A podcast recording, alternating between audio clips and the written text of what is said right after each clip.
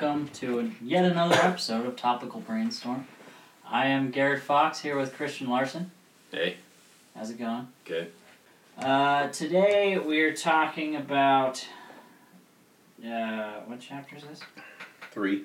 Chapter 3 and The Outliers by Malcolm Gladwell. It was a very interesting chapter titled The Trouble with Geniuses, Part 1. So I imagine there's going to be part 2 after this. Yeah, that's chapter four. um, what did you think of this chapter? I liked it. Good. Good. The yeah, I liked uh, the message, which I we will get to. But it started off by talking about what was his name. you were just you were supposed to say his name. Uh, Christopher? Christopher Langan. Langan. Langan. I'm going to say Langan. Langan. We'll go with that. A guy I've never heard of, but apparently he's the smartest man in the world. Uh, he has an IQ of 195. Is that what they I think so, yeah. which apparently, and I didn't know this either, prob- it might be common knowledge, but an IQ of 100 is average. I did know that. Einstein had an IQ of 150. Yes. If you have an IQ of like 80, you're considered uh, m- mentally handicapped. Is it 80? Yes. That's the right benchmark. hmm Anyway, so 190 is just nearly off the charts, Yeah. depending on I, I your think chart.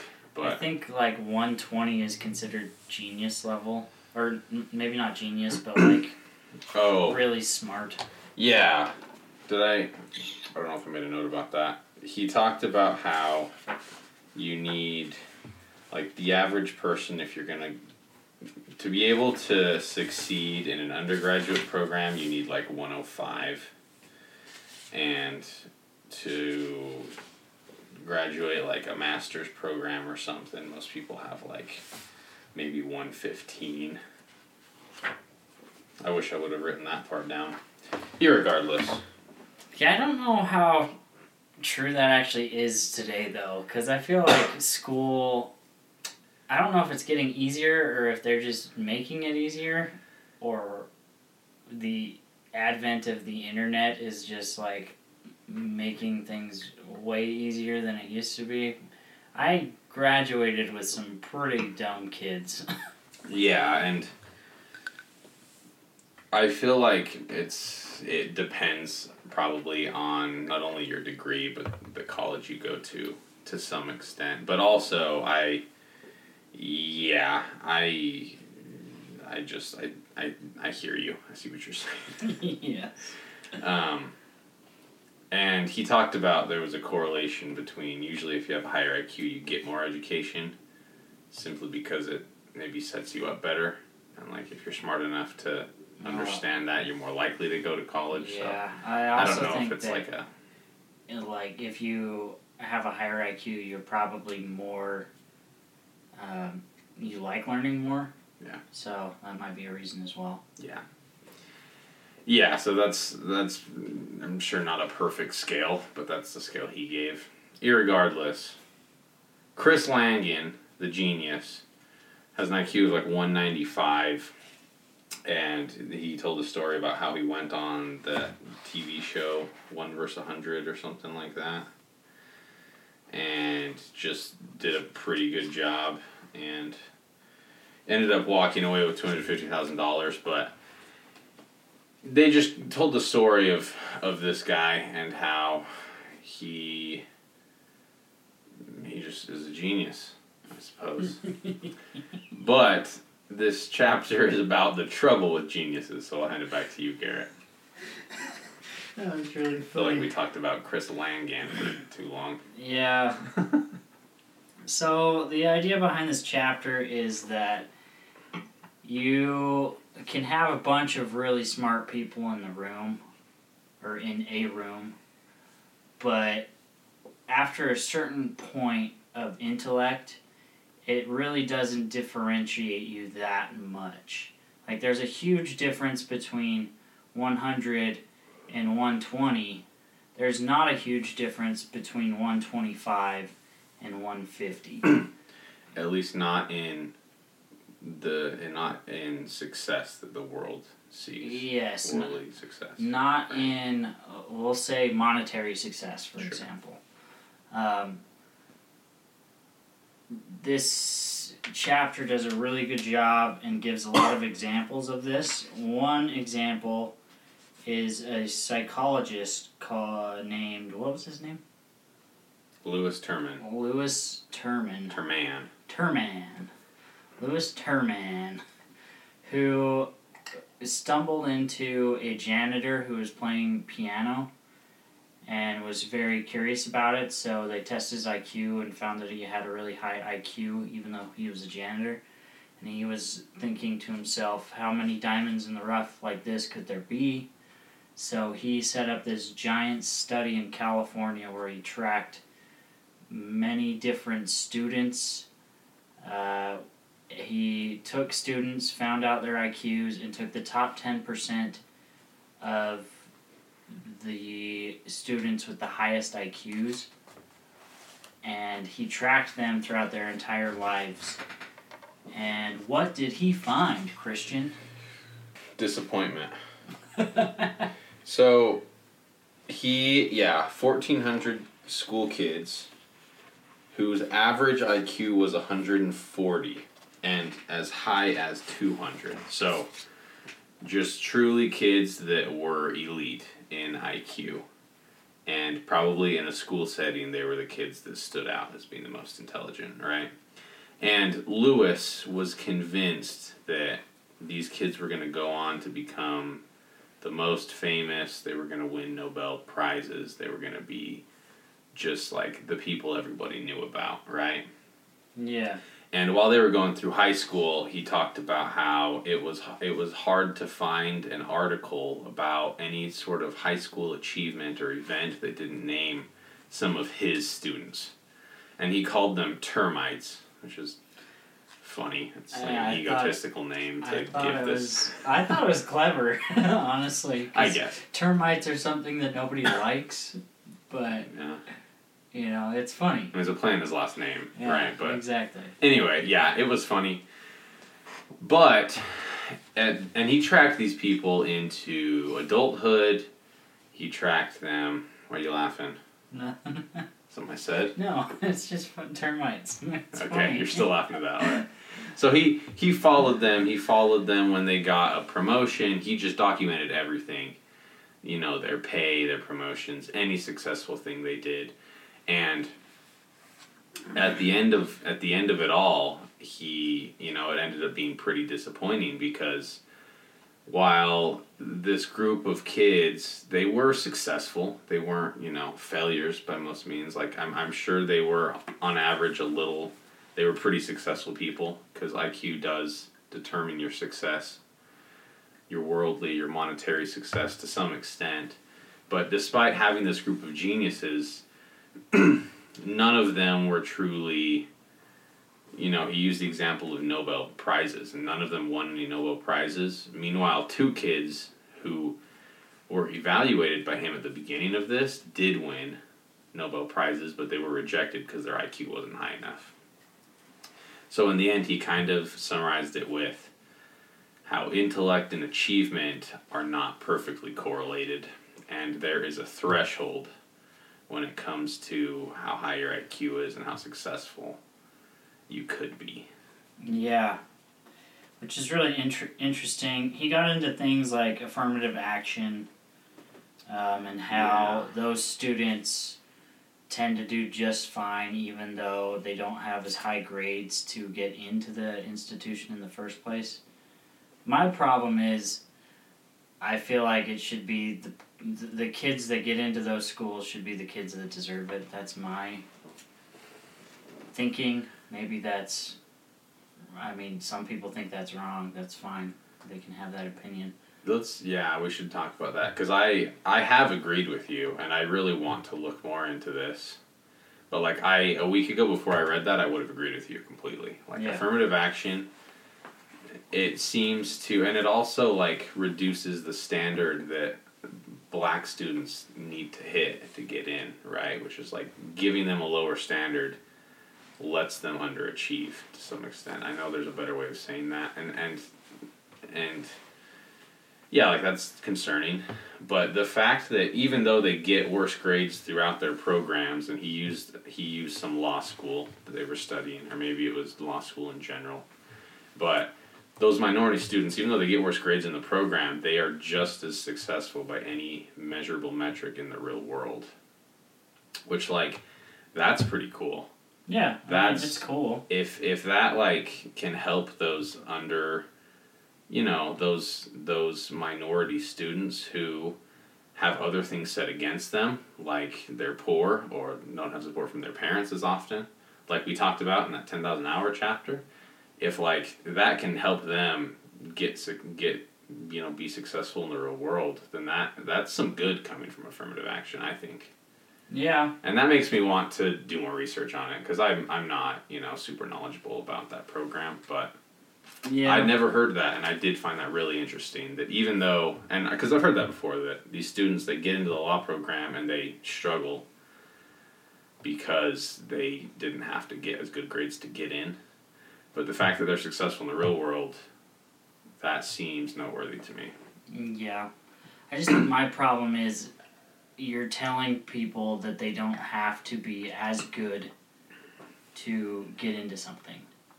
You're just lowering the bar. And in reality, your skin color shouldn't matter at all. You black people are just as smart as white people. They have the ability to achieve and there may be some things that are against them, but there's things that are against everybody of every color. So do you let the bar down for everybody? Because honestly, it wouldn't matter uh, at all. You know, like if if certain people can have lower grades and get in and do well, should they just lower the entire bar for everybody? Well, no, because they still have a set number of spots. Exactly. That's So the whole would you- issue. would you be on board with an affirmative action, but not one that was racially based, but say like the income of your family? Maybe, but Do you have an issue possibly. with that? I, don't I, know. I mean, I don't what that's the thing. I, I don't know. I just don't. I, I just don't see a way where you can make it fair. I guess, but I don't. I, I don't know. Maybe fair is the wrong word. Um, Yeah. Maybe we should have more better colleges. I don't know. More better colleges, more says that shoot. That was terrible. And that is the solution. We've solved it. I swear I went to college. Anyway, I, I don't have a, an IQ of 120. I yeah, I want. I, I even want to take an IQ test. I don't think I've ever taken one. I took one online and then they made me pay for my results. And so you're like, I- "Screw it." Yeah, exactly. I didn't. Anyway, that's made me want to look more into affirmative action, understand it better. Cause like that, yeah, like that. That is noteworthy. There's an affirmative action case that the Supreme Court is taking on right now. Oh yeah, We'll see how they rule. Yeah, to go look that up. but Uh, Clarence Thomas, who is black, does not like affirmative action. It was really interesting to hear his arguments. Yeah. The idea, though, getting back to the chapter, is that IQ has a threshold, and they kind of pinpointed 120. That the relationship between success, and of course, they're measuring success probably by, you know, monetary, or maybe they're Like using other metrics, but the relationship between that success and IQ stops at around 120. So there is a relationship because a lot of people who have higher IQ, they go to college, allows them to more likely get better paying jobs, all that. But that correlation stops when you hit 120. And so Lewis Terman's study with his termites, even though they were all 140 or above, at least the average 140, that did not predict higher success than those who hit 120. And that brings us to he talked about this brick and blanket test, which was interesting. I'd never heard of it before, but and I can't remember how he described it, but it was instead of a test where there's one right answer, it's a question where there are a lot of answers and it forces you to think differently. He basically asks, What are all the uses for this brick? And you have one minute or whatever to write down as many ways to use a brick as you can think of, and same with a blanket. And it forces you to be creative. and then he talked about how a lot of those high IQ kids can only name a couple uses for each of those items and they're very standard and they're not imaginative. But then you get a regular guy or or even a pretty smart kid, but not a genius based off IQ, and he can think of way different and very creative uses for those two items. And how in the real world having that sort of imagination and thought process is is useful and can help you you know, start, run a company, whatever it is, but that's useful, and IQ does not predict that. Yeah. Um, I found that very interesting as well. I. Yeah, it really shows that, like, there's more to being smart than just IQ anyway. Like, if you're a creative per well, a lot of times creative people do have really high IQs, but maybe you're one of those that doesn't have a 150 IQ, but you're one of those. You're one of us. One of us. Yeah. and you're just really like you do something really well. Or I I don't know. You you can still be successful. Mm-hmm. In my opinion. Yeah people work hard all the time find success. Yeah, and even though we've been talking about, at least in the last chapter, you need things to go right sometimes to get the opportunities. Let's not, yeah, diminish the fact of. I mean, I think that's what a lot of this book's been about, right? It's like making it so we don't just assume that like talent and hard work are the only things of success the only indicators of success. Obviously, they're still indicators, and mm-hmm. if you take hard work out, you're screwed either way. Yeah. So like, don't don't just give up. But yeah, I don't know. It's been interesting, and I I did like this chapter as well. I I enjoyed this chapter. It was good. It gave me some things to think about. It did make me think more specifically about the affirmative action yeah. Um, I don't. I still don't necessarily agree with it because I have looked into it. I just don't think. I, I think it would be more useful to help people get the grades to get in rather than lowering the bar for, for them. Because you're still, if you lower the bar for certain people, you're taking spots away from people that may deserve it. Um, How do we do that though? How do we help I, them get better the grades? I, I don't like, know. We're doing that too. Like money's Yeah. getting pumped into school systems. Well, money doesn't obviously isn't working. Okay, well, You can't you're just- the you're the big idea just- guy. You can't just throw money at something. You said more better schools, and that was that was Shut a hit. So what else are we You gonna do? one one mistake, one mistake. You never hear the end of it with this guy. Irregardless, You say irregardless five I- times an episode. I said it too many You, times today. you do know that that is not how you say that word, It right? is. No, have you forgotten? no, I. We looked it up. For all those that don't know why he says that, uh, apparently it is now in the dictionary because people have been saying it wrong for a long time. This Saying it right the whole time. This came. That's This this goes all the way back to our first book, How to Win Friends and Influence People. Classic. Good book. Anyway, the real answer is I don't know the answer. Yeah. Probably never will, but I don't know. If it was simple, it wouldn't be a question worth discussing. I mean, I'm not gonna go as far as saying that it, affirmative action itself, that those kids can't be successful because it's shown that they are successful. They, once they're in and do good enough, once they're out, like they do fine in the world. I'm not disputing that at all. It like if anything, this book has pr- it's it's proved that certain people get set up in better situations than others. Not that I think you would disagree with that, Yeah. but no, I don't. some people are just handed a better hand of cards than others, right?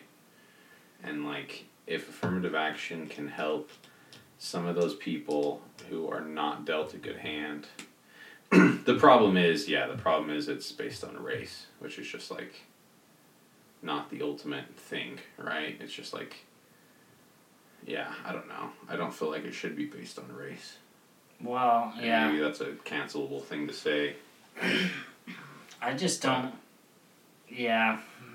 We should probably move on from this topic, but Anyway. I I don't know. I just I mean, people are gonna have bad hands, but a lot of a lot of people in bad situations do find a way to get out, and it's not just their them doing it. There's circumstances that are created somehow for them to get out. Affirmative action. Sometimes. uh, that doesn't mean I agree with those circumstances that are artificially created sometimes, but that doesn't mean I won't acknowledge that certain people like Bill Gates and Steve Jobs and Bill Joy were born into a really good situation to succeed.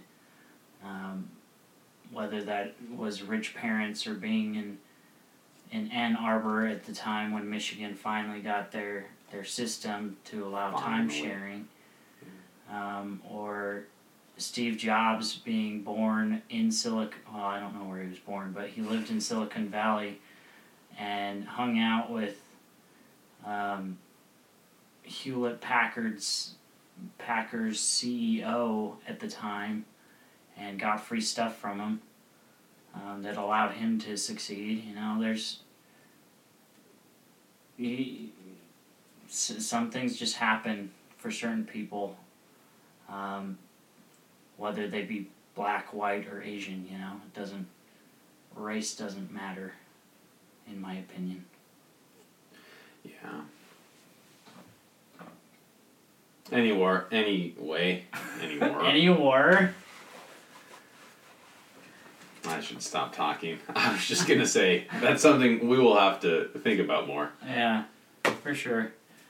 Um, and opinions change over time. Like my opinions change a lot, depending on what I learn. So Name one opinion that you've changed recently. recently, the fact that I should vacuum the whole carpet and not just a spot in the carpet that's dirty. Did your wife get mad at you? Oh, oh she got so so upset. Well, I think that's a wrap. Unless you want to tell that whole story. no. Thanks for listening. Thanks for listening, everybody. See you next time. Bye.